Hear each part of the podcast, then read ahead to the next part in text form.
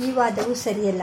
ಏಕೆಂದರೆ ಪಶು ಪ್ರಕೃತಿಯನ್ನು ಆಸುರಿ ಪ್ರಕೃತಿಯನ್ನು ಪುಣ್ಯ ಪಾಪ ಮಿಶ್ರಿತವಾದ ಮನುಷ್ಯ ಪ್ರಕೃತಿಯನ್ನು ದಾಟಿ ಇವುಗಳಿಗೆಲ್ಲ ಮೇಲಿರುವ ಪುಣ್ಯಮಯವಾದ ದೇವತೆಗಳ ಪ್ರಕೃತಿಯನ್ನು ಮೀರಿರುವ ಪರಾಪ್ರಕೃತಿಯ ಸ್ಥಾನವೂ ಉಂಟು.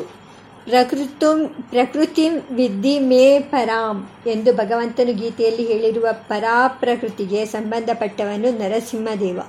ಸ್ಥೂಲಂ ಸೂಕ್ಷ್ಮಂ ಪರಂ ಚೇತಿ ತ್ರಿವಿಧಂ ಬ್ರಹ್ಮಣೋ ವಪುಹು ಎಂಬಲ್ಲಿ ಸರ್ವೋತ್ತಮವೆಂದು ಹೇಳಲ್ಪಟ್ಟಿರುವ ಪರಾಪ್ರಕೃತಿಯ ಸ್ಥಿತಿಯಲ್ಲಿ ಮಾತ್ರವೇ ಗೋಚರವಾಗುವ ವಿಶ್ವೋತ್ತೀರ್ಣ ಸ್ವರೂಪನು ಅನ್, ಸ್ವರೂಪನು ಅಂತಹ ಪರಾಪ್ರಕೃತಿಯ ಮೂರ್ತಿಯನ್ನು ಶ್ರೇಷ್ಠ ಪಶು ಮತ್ತು ಮಾನವ ಪ್ರಕೃತಿಯ ಮಿಶ್ರಣದ ಪ್ರತಿನಿಧಿ ಎಂದು ಹೇಳುವವರು ತಮ್ಮ ಪ್ರಕೃತಿಗೆ ಅನುಗುಣವಾಗಿ ವ್ಯಾಖ್ಯಾನ ನೀಡಿದ್ದಾರೆಯೇ ಹೊರತು ನರಸಿಂಹನಿಗೆ ಸಹಜವಾಗಿರುವ ಪರಾಪ್ರಕೃತಿಯ ಅನುಭವಕ್ಕೆ ಹತ್ತಿ ಅದಕ್ಕೆ ಅನುಗುಣವಾದ ವಿವರಣೆಯನ್ನು ಕೊಟ್ಟಿಲ್ಲ.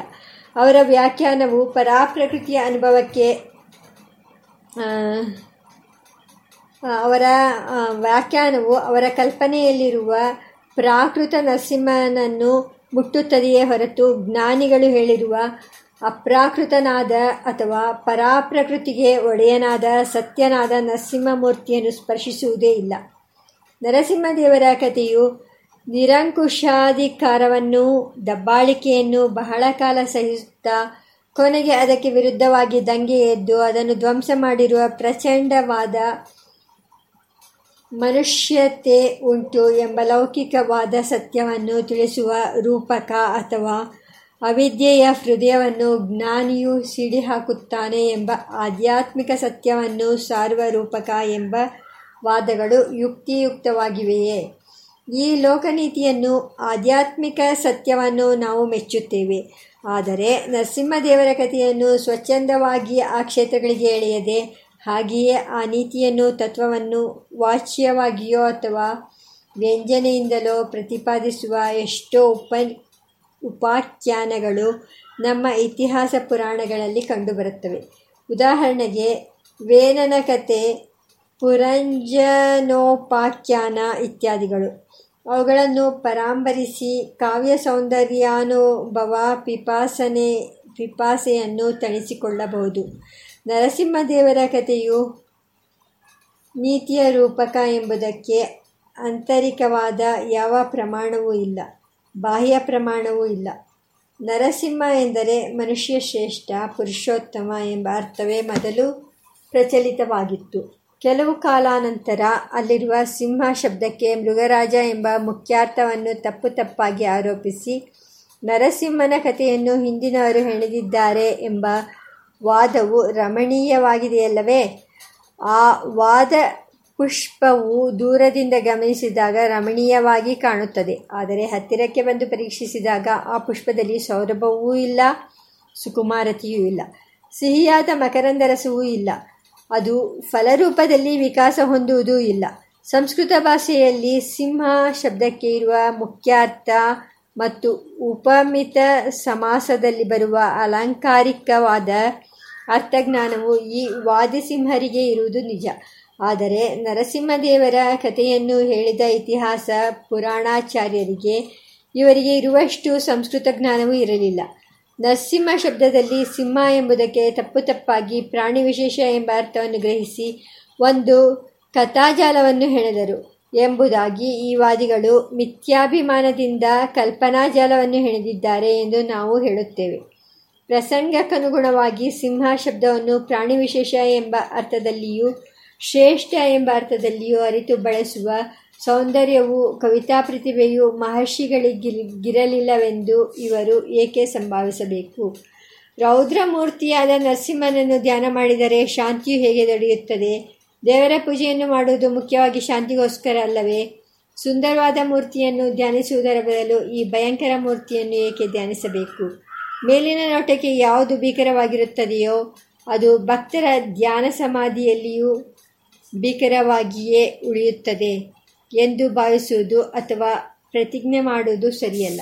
ಹೊರನೋಟದ ಅನುಭವ ಮತ್ತು ಧ್ಯಾನ ಸ್ಥಿತಿಯ ಅನುಭವ ಇವೆರಡನ್ನೂ ಪಡೆದಿರುವ ಜ್ಞಾನಿಗಳು ಮಾತ್ರವೇ ಅಲ್ಲಿ ಪ್ರಾಮಾಣಿಕವಾಗಿ ವಿವರಣೆಯನ್ನು ನೀಡಲು ಸಮರ್ಥರಾಗಿದ್ದಾರೆ. ಹೊರಗಿನ ನೋಟಕ್ಕೆ ಭಯಂಕರವಾಗಿ ಕಂಡು ಬಂದರೂ ಭಕ್ತಿಯಿಂದ ಉಪಾಸನೆ ಮಾಡುತ್ತಾ ಧ್ಯಾನ ಸಮಾಧಿಯಿಂದ ಶುದ್ಧವಾದ ದೃಷ್ಟಿಯಲ್ಲಿ ನೋಡಿದಾಗ ಕೆಲವು ದೇವತಾ ಮೂರ್ತಿಗಳು ಅತ್ಯಂತ ಸುಂದರವಾಗಿ ಕಾಣುತ್ತಾರೆ ಎಂದು ಜ್ಞಾನಿಗಳು ಹೇಳುತ್ತಾರೆ. ನರಸಿಂಹದೇವರನ್ನು ಅಳಹಿಯ ಶಿಂಗರ್ ಚಲುವ ನರಸಿಂಹ ಎಂದು ಧ್ಯಾನಸಿದ್ಧರಾದ ಭಗವದ್ಭಕ್ತರು ಸ್ವಾನುಭವದಿಂದ ಕರೆದಿರುವುದನ್ನು ಗಮನಿಸಬೇಕು. ಇದು ಒಳ ಅನುಭವದ ಮಾತಾಯಿತು. ಇನ್ನು ಹೊರಗಿನ ಕ್ಷೇತ್ರಕ್ಕೆಲ್ಲ ಸಂಬಂಧಪಟ್ಟಂತೆ ಸೌಂದರ್ಯ ಮೀಮಾಂಸೆಯನ್ನು ಮಾಡುವಾಗಲೂ ವಿವೇಕವಿದ್ದರೆ ವಿಶೇಷವಾದ ಸತ್ಯವು ತಿಳಿದು ಬರುತ್ತದೆ. ಯಾವುದಾದರೂ ಪ್ರಾಣಿಯಾಗಲಿ, ಮನುಷ್ಯನಾಗಲಿ ಸಹಜವಾಗಿ ಹೇಗೆ ಇರಬೇಕೋ ಹಾಗೆಯೇ, ಹಾಗಿದ್ದರೆ ತಾನೇ ಅದನ್ನು ಸುಂದರವೆಂದು ಕಲಾವಿದರು ಹೇಳುತ್ತಾರೆ. ಸಹಜತೆಯಲ್ಲಿ ನಿಜವಾದ ಸೌಂದರ್ಯ ಇರುವುದು. ಸಿಂಹವು ಸಟಾಪಟಲ ಭೀಷಣವಾಗಿದ್ದರೆ ಅದು ಸುಂದರ.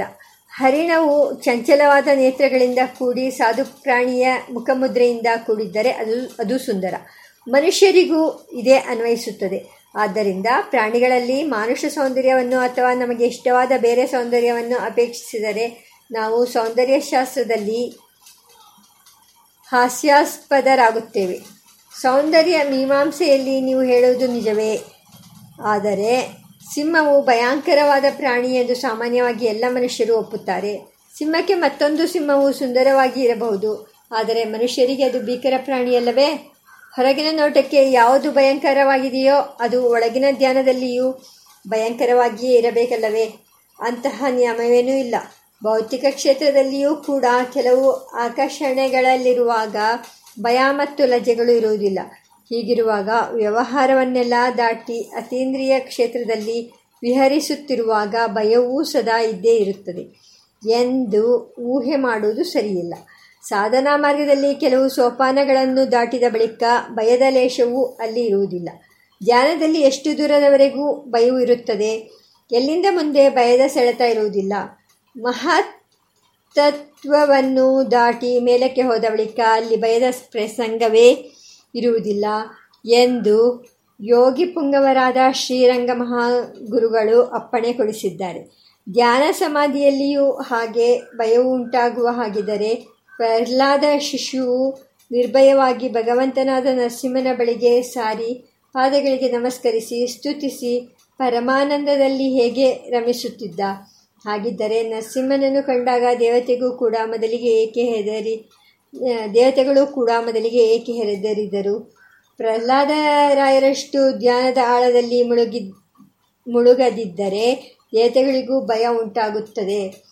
ಧ್ಯಾನ ಸಮಾಧಿಯಲ್ಲಿ ಭಯವೂ ಇರುವುದಿಲ್ಲ ಎಂಬುದಾಗಿ ಋಷಿಗಳು ಎಲ್ಲಾದರೂ ಹೇಳಿದ್ದಾರೆಯೇ? ಸಮಾಧಿ ಸಿದ್ಧರಾದ ಗುರು ಮಹಾರಾಜರ ಅನುಭವದ ಉಪದೇಶವನ್ನು ಹಿಂದೆಯೇ ಹೇಳಿದ್ದೇನೆ. ಆನಂದಮಯನಾದ ಪರಮಾತ್ಮನಲ್ಲಿ ಪ್ರತಿಷ್ಠೆಯನ್ನು ಪಡೆದರೆ ನಿಜ ನಿಜವಾಗಿಯೂ ಅಭಯವಾಗುತ್ತದೆ. ಅವನ ನಿರಂತರವಾದ ಅನುಭವದಲ್ಲಿ ಅಲ್ಪವಾದ ಅಂತರವನ್ನು ಮಾಡಿದರೂ ಆಗ ಭಯ ಉಂಟಾಗುತ್ತದೆ ಎಂದು ತೈತರಿಯ ಉಪನಿಷತ್ತು ಸ್ಪಷ್ಟವಾಗಿ ಘೋಷಿಸುತ್ತದೆ.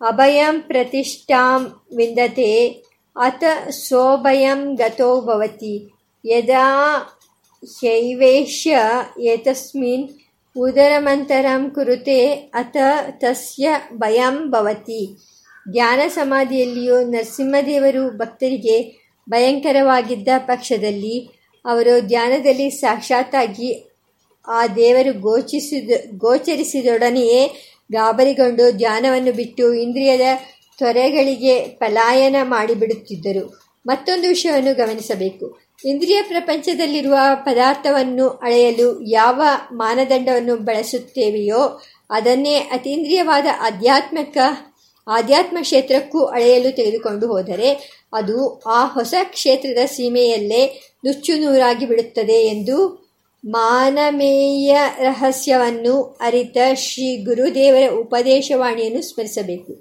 ಹಾಗಾದರೆ ಆಧ್ಯಾತ್ಮಶಾಸ್ತ್ರದ ಎಲ್ಲ ಮಾತುಗಳನ್ನು ವಿಚಾರ ಮಾಡದೆಯೇ ಒಪ್ಪಿಕೊಳ್ಳಬೇಕೇ? ನಾವು ಹಾಗೆ ಹೇಳಿಲ್ಲ.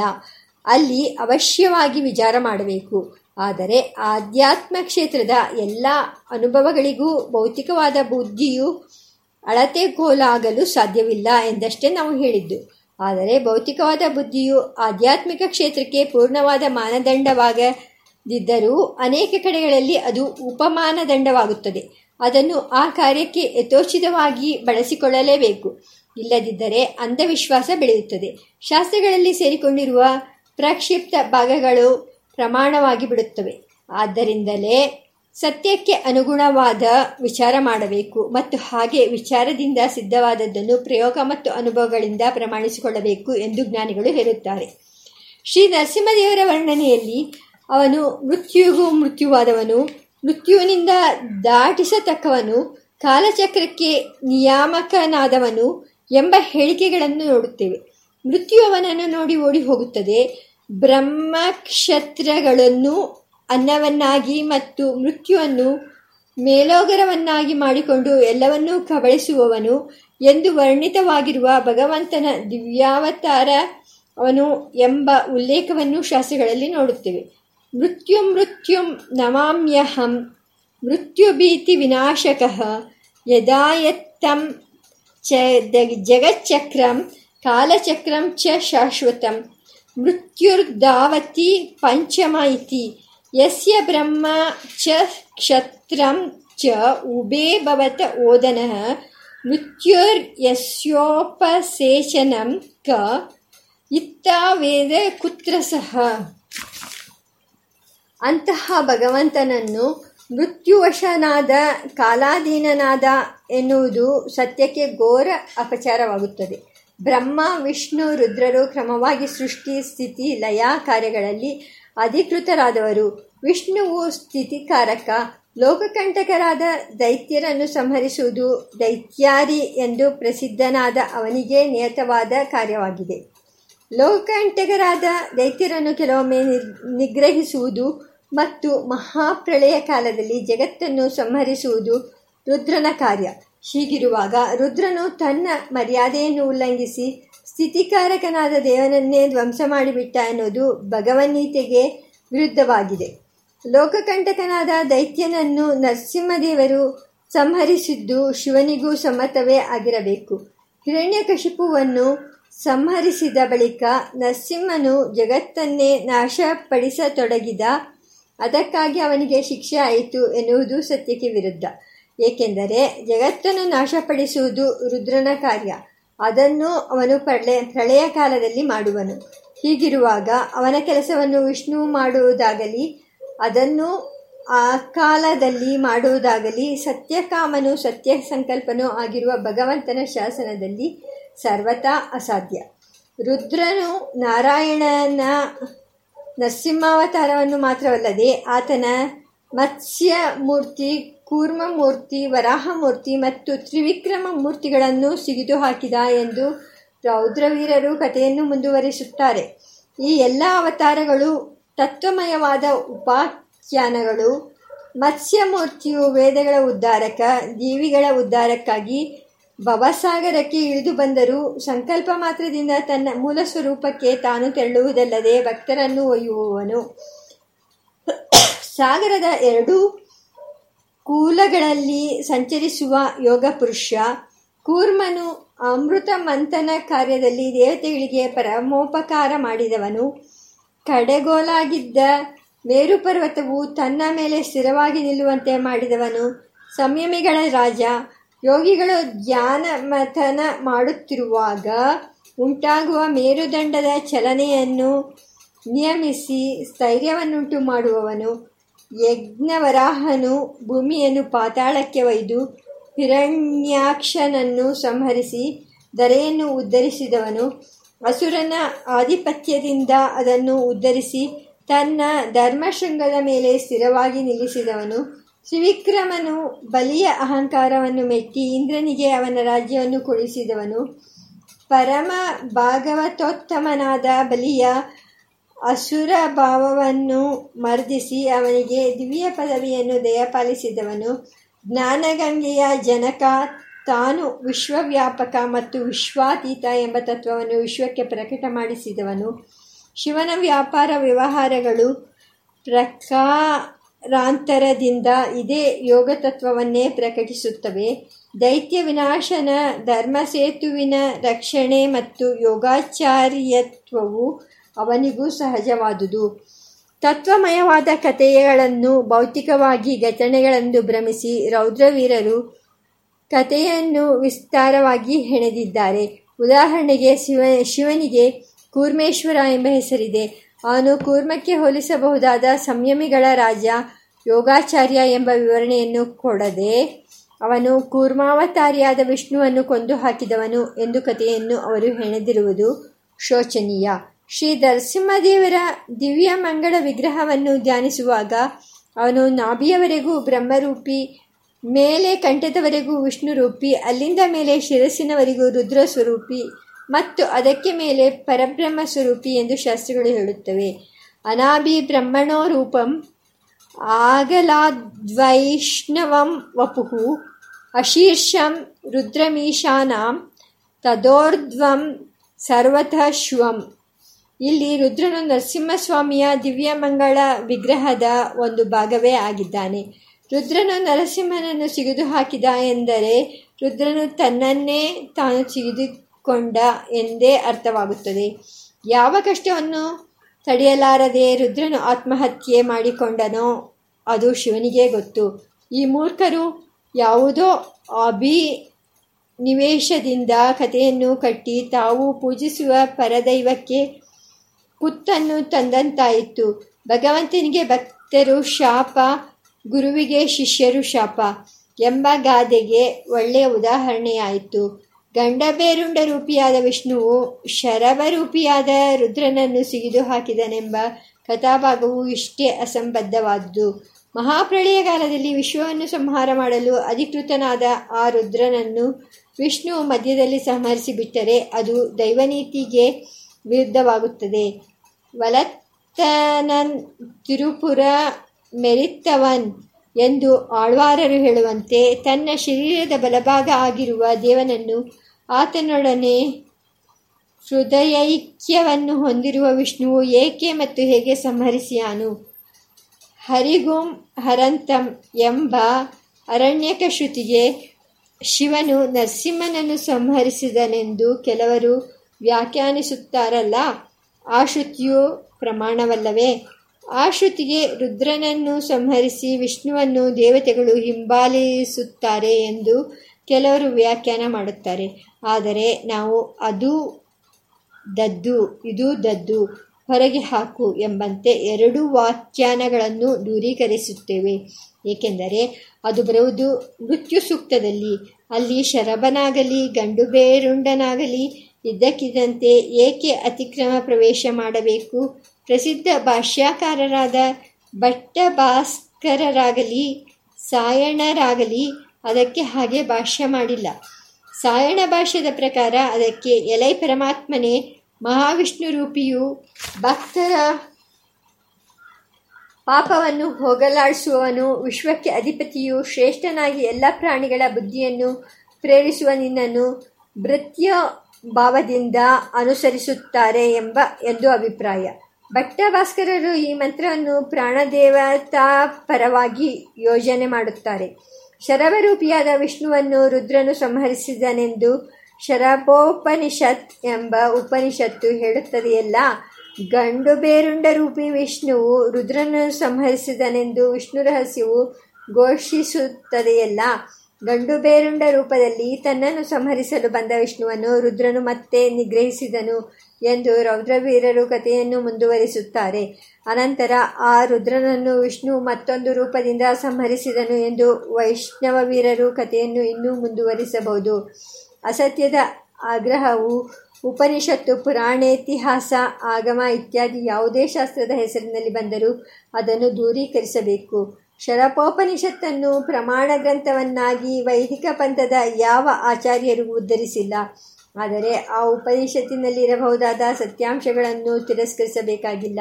ಸತ್ಯಕ್ಕೆ ವಿರುದ್ಧವಾದ ಅಂಶವನ್ನು ಮಾತ್ರ ಅನಾದರಿಸಬೇಕು ಗ್ರಂಥದಲ್ಲಿ ಪ್ರಶಿಕ್ತ ಭಾಗಗಳನ್ನು ಪತ್ತೆ ಮಾಡುವುದು ಹೇಗೆ?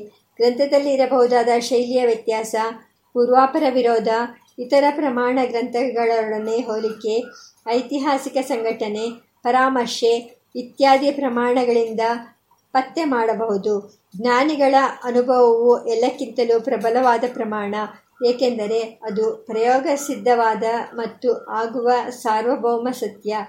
ಪ್ರಕ್ಷಿಪ್ತ ಭಾಗಗಳನ್ನು ಧಾರ್ಮಿಕ ಸಾಹಿತ್ಯಕ್ಕೆ ಏಕೆ ಹಿಂದಿನವರು ಸೇರಿಸಿದರು?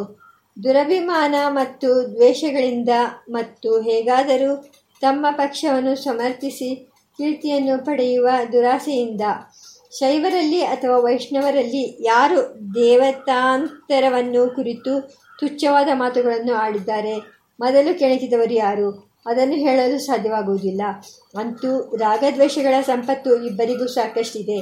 ರಾವಣನು ಶಿವಭಕ್ತ, ಅವನನ್ನು ಶ್ರೀರಾಮರೂಪಿಯಾದ ಮಹಾವಿಷ್ಣು ಸಂಹರಿಸಿಬಿಟ್ಟ. ಹಿರಣ್ಯಕಶಿಪುವು ಶಿವಭಕ್ತ, ಆತನನ್ನು ನರಸಿಂಹರೂಪದ ವಿಷ್ಣುವು ಸಿಗಿದು ಹಾಕಿದ ಎಂದು ವೀರ ವೈಷ್ಣವರು ಜಂಬ ಕೊಚ್ಚಿರಬಹುದು ಅದಕ್ಕೆ ರೌದ್ರವೀರರು, ನಮ್ಮ ರುದ್ರದೇವರು ವಿಷ್ಣು ಭಕ್ತನನ್ನೇ ಏಕೆ ವಿಷ್ಣುವನ್ನೇ ಸಿಗಿದು ಹಾಕಿಬಿಟ್ಟರು ಎಂದು ಪ್ರತ್ಯುತ್ತರ ನೀಡುತ್ತಾ ಕಥಾ ಸಾಹಿತ್ಯವನ್ನು ಬೆಳೆಸಿರಬಹುದು. ಹೀಗೆ ದುರ್ವಾದ ಮಾಡುವ ವಾದಿಗಳು ಕೆಳಗಿನ ವಿಷಯಗಳನ್ನು ಗಮನಿಸಿಲ್ಲ. ಶಿವ ಮತ್ತು ವಿಷ್ಣು ಎಂಬ ಭಗವದ್ರೂಪಗಳು ಶೈವರು, ವೈಷ್ಣವರು ಇಬ್ಬರಿಗೂ ಮಾನ್ಯವಾದವುಗಳೇ. ಏಕೆಂದರೆ ವೈಷ್ಣವ ಪುರಾಣಗಳಿಗನುಸಾರವಾಗಿ ವಿಷ್ಣು ಪರದೇವತೆಯಾದರೆ ಶಂಭುವು ಪರಮ ಭಾಗವತ ಶೈವ ಪುರಾಣಗಳಿಗನುಗುಣವಾಗಿ ಶಿವನು ಪರದೇವತೆಯಾದರೆ ವಿಷ್ಣು ಆತನ ಪರಮ ಭಕ್ತ ಇಬ್ಬರಲ್ಲಿ ಯಾರೊಬ್ಬರನ್ನು ಪ್ರಾಮಾಣಿಕವಾಗಿ ಉಪಾಸನೆ ಮಾಡಿದರೂ ಪರಂಜ್ಯೋತಿಯನ್ನು ಹೊಂದಬಹುದು. ರಾವಣನನ್ನು ಶ್ರೀರಾಮನು ಸಂಹರಿಸಿದ್ದು ಆತನು ಶಿವನನ್ನು ಪೂಜಿಸಿದ್ದಕ್ಕಾಗಿ ಅಲ್ಲ. ಶಿವನು ಕೊಟ್ಟ ವರದಿಂದ ಕೊಬ್ಬಿ ಲೋಕಕಂಟಕನಾದುದಕ್ಕಾಗಿ ರಾವಣವಧೆಯು ಶಿವನಿಗೂ ಸಮ್ಮತವೇ. ಹಿರಣ್ಯಕಶಿಪುವು ನರಸಿಂಹದೇವರಿಂದ ಸಂಹರಿಸಲ್ಪಡಲು ಕಾರಣ ಅವನು ಲೋಕಕಂಟಕನಾಗಿದ್ದುದು ಬ್ರಹ್ಮದೇವರಿಂದ ದೊರೆತ ಸಿದ್ಧಿಗಳನ್ನು ದುರುಪಯೋಗಪಡಿಸಿಕೊಂಡದ್ದು ದೇಹವೇ ಆತ್ಮ, ಅರ್ಥಕಾಮಗಳೇ ಪುರುಷಾರ್ಥಗಳು. ಹಿರಣ್ಯಕಶಿಪುವಾದ ತಾನೇ ಸರ್ವೇಶ್ವರ. ಈಶ್ವರೋಹಮಹಂ ಭೋಗಿ ಸಿದ್ಧೋಹಂ ಬಲವಾನ್ ಸುಖಿ ಇತ್ಯಾದಿಯಾಗಿ ತನ್ನ ಅಸುರಿ ಉಪನಿಷತ್ತಿನ ಸಿದ್ಧಾಂತವನ್ನು ಸ್ಥಾಪಿಸಲು ದೇವತೆಗಳಿಗೂ ಸಾಧುಗಳಿಗೂ ಭಗವದ್ಭಕ್ತರಿಗೂ ಚಿತ್ರಹಿಂಸೆ ಕೊಡುತ್ತಿದ್ದುದು ಅಷ್ಟೇ ಹೊರತು. ಅವನು ಬ್ರಹ್ಮದೇವರನ್ನಾಗಲಿ ರುದ್ರದೇವರನ್ನಾಗಲಿ ಪೂಜಿಸಿದ್ದಕ್ಕಾಗಿ ಅವನು ನಿಗ್ರಹಿಸಲ್ಪಡಲಿಲ್ಲ. ಅವನ ಬ್ರಹ್ಮ ಬ್ರಹ್ಮರುದ್ರರು ಸಂತುಷ್ಟರೇ ಆದರು. ಹಾಗಾದರೆ ಪುರಾಣಗಳಲ್ಲಿ ಬರುವ ಶರವಗಂಡುಬೇರಂಡ ಪ್ರಸಂಗವು ಪೂರ್ಣವಾಗಿ ಅಪ್ರಮಾಣವೇ, ಅದರ ಎಲ್ಲ ಭಾಗಗಳು ಪ್ರಕ್ಷಿಪ್ತವೇ. ಎಲ್ಲ ಭಾಗಗಳು ಪ್ರಕ್ಷಿಪ್ತವಲ್ಲ, ಅದರ ಮೌಲಿಕವಾದ ರೂಪರೇಖೆ ಪ್ರಾಮಾಣಿಕವಾದುದು ವೀರಭಕ್ತರು ಅದಕ್ಕೆ ಉಪ್ಪು, ಹುಳಿ, ಖಾರಗಳನ್ನು ಸೇರಿಸಿ ಲೀಲೆಗಳನ್ನು ಹೆಚ್ಚಿಸಿದ್ದಾರೆ. ಅದರ ಪ್ರಾಮಾಣಿಕವಾದ ಅಂಶ ಯಾವುದು? ಉಗ್ರ, ನರಸಿಂಹ, ಶರಭ ಮತ್ತು ಗಂಡು ಬೇರುಂಡ ಇವು ಮೂರು ಭಗವನ್ಮೂರ್ತಿಗಳು. ಮೂರು ಉಗ್ರಮೂರ್ತಿಗಳು. ಯೋಗ ಭೂಮಿಯಲ್ಲಿ ಅವುಗಳ ಸಮ್ಮೇಳನವನ್ನು ನೋಡುತ್ತೇವೆ. ಅವರಲ್ಲಿ ಕೊಂಚ ಕಾಲದವರೆಗೆ ಘರ್ಷಣೆಯ ವ್ಯಾಜ್ಯವು ನಡೆದು ಶೀಘ್ರದಲ್ಲೇ ಅವರ ಪ್ರಶಾಂತತಮವಾದ ಮೂರ್ತಿಗಳು ದರ್ಶನಕ್ಕೆ ಬರುತ್ತವೆ. ಅವರ ವ್ಯಾಪಾರಗಳು ಪರಸ್ಪರ ಪೂರಕವಾಗುತ್ತವೆ. ಅದು ಹೇಗೆ? ಉಗ್ರ ರೂಪಿಯಾದ ವಿಷ್ಣುವಿಗೂ ಶರಭರೂಪಿಯಾದ ರುದ್ರನಿಗೂ ಯೋಗ ಒದಗಿದಾಗ ಶರಭನು ನರಸಿಂಹನಲ್ಲಿರುವ ರೌದ್ರಾಂಶವನ್ನು ಆಕರ್ಷಣೆ ಮಾಡಿಕೊಳ್ಳುತ್ತಾನೆ. ಆತನ ಮಡದಿಯಾದ ನರಸಿಂಹನಾಯಕಿಯು ಸೌಮ್ಯನಾಯಕಿಯಾಗುತ್ತಾಳೆ. ಆಗ ಲಕ್ಷ್ಮೀ ನರಸಿಂಹಮೂರ್ತಿಯನ್ನು ಸಂದರ್ಶಿಸುತ್ತೇವೆ. ಅವನು ಲಕ್ಷ್ಮಿಯನ್ನು ತನ್ನ ವಕ್ಷಸ್ಥಳಕ್ಕೆ ಏರಿಸಿಬಿಟ್ಟು ಧ್ಯಾನದಲ್ಲಿ ಕುಳಿತಾಗ ಆತನ ಯೋಗ ನರಸಿಂಹಮೂರ್ತಿಯನ್ನು ಸಂದರ್ಶಿಸಿ ಧನ್ಯರಾಗುತ್ತೇವೆ. ಆ ಶರಭನಿಗೆ ಗಂಡು ಬೇರುಂಡನ ಯೋಗ ಒದಗಿದಾಗ ಗಂಡು ಬೇರುಂಡನು ಶರಭನಲ್ಲಿರುವ ಮಹಾರೌದ್ರವನ್ನು ಆಕರ್ಷಿಸಿಕೊಂಡು ಬಿಡುತ್ತಾನೆ. ಆಗ ಶರಭನು ಶಾಂತ ಸದಾಶಿವನಾಗಿ ಸಂದರ್ಶನವನ್ನು ಕೊಡುತ್ತಾನೆ. ಉಮೆಯು ಸಾಕಾರಳಾಗಿ ಆತನ ವಾಮಾಂಕವನ್ನಲಂಕರಿಸಿದಾಗ ಉಮಾಮಹೇಶ್ವರನಾಗಿ ದರ್ಶನ ಭಾಗ್ಯವನ್ನು ದಯಾಪಾಲಿಸುತ್ತಾನೆ. ಅವಳು ಶಕ್ತಿರೂಪದಿಂದ ಅವನ ದೇಹದ ವಾಮಾರ್ಧದಲ್ಲಿ ಅಡಗಿಕೊಂಡಾಗ ಯೋಗಾರೂಢ ದಕ್ಷಿಣಾಮೂರ್ತಿಯಾಗಿ ಅಂತರ್ದೃಷ್ಟಿಗೆ ಹಬ್ಬವಾಗುತ್ತದೆ. ಗಂಡು ಬೇರಂಡವು ಸಮಪಕ್ಷಗಳಿಂದ ಪರಮಹಂಸ ಯೋಗದ ಸಂದರ್ಶನವನ್ನು ಅನುಗ್ರಹಿಸಿ ಪರಂಧಾಮಕ್ಕೆ ಹಾರಿ ಹೋಗುತ್ತದೆ ಈ ಪವಿತ್ರ ಯೋಗದ ಕಥೆಯು ಕಲಹಪ್ರಿಯರಾದ ವೀರಭಕ್ತರ ಕೈವಾಡದಿಂದ ಹಿಗ್ಗಿಸಲ್ಪಟ್ಟು ಅವರ ಪರಸ್ಪರ ಸಂಹಾರವು ಈಗಿನ ನಿಕೃತ ರೂಪವನ್ನು ತಳೆದಿದೆ.